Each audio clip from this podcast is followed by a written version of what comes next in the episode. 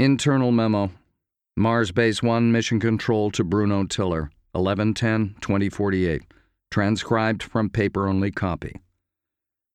We have been unable to contact MBO for 24 hours. MBO appears undamaged. The high gain antenna appears undamaged, but the carrier signal is absent. The descent vehicle is also undamaged and does emit a carrier wave. We have attempted to contact MBO routing through the DV, but the link is non responsive. There is one body in an EVA suit visible nine feet west of one of the surface transports. There is no sign of additional activity visible to our orbital cameras. At this stage, we can neither confirm nor deny whether the XO asset within MBO is still active. Transcript ends. It was mid morning. The early frost had burned off, and the sky was its usual shade of hazy pink.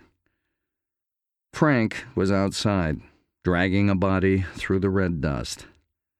He'd wrapped Zero in a square of parachute canopy and was using the crudely knotted end, because knots were really difficult to tie in spacesuit gauntlets, to pull him over to where Declan was, by the buggy. Declan was also dead, shot by Brack through his spacesuit's faceplate.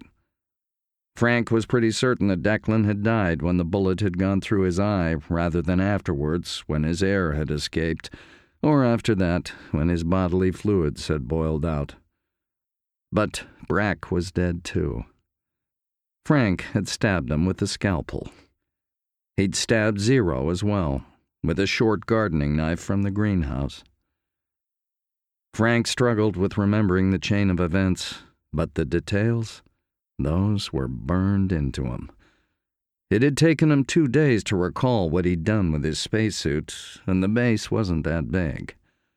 Two days in which he'd wandered the corridors naked, scrubbed his skin raw under the shower, and slept only to wake up more exhausted than he had been before.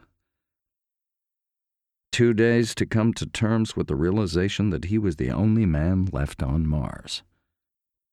Marcy had been the first to go, when her suit scrubber had failed and Frank hadn't been able to get her back to the ship in time. That had hurt, and it still hurt when he thought about it. Then Alice, from an overdose of opioid that she had access to because she was their doctor.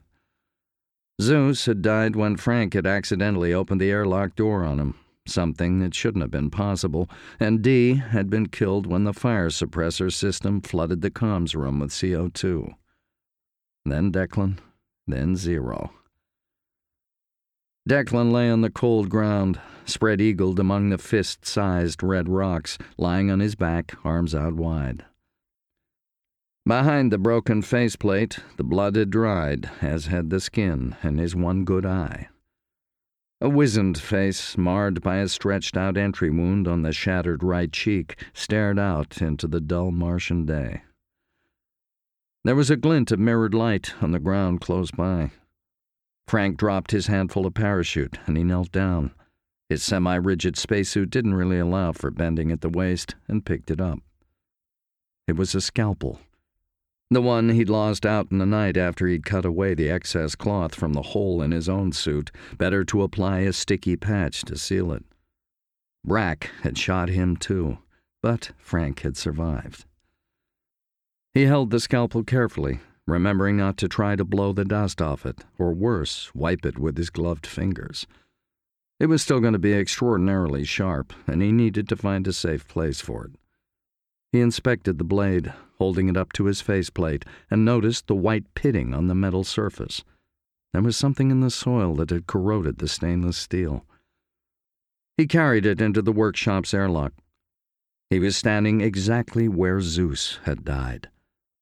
Frank had thought he'd been responsible for that. Frank had been allowed to think that, in the same way he'd been allowed to think that Marcy's suit had failed. Alice had committed suicide that D had been gassed by a malfunction.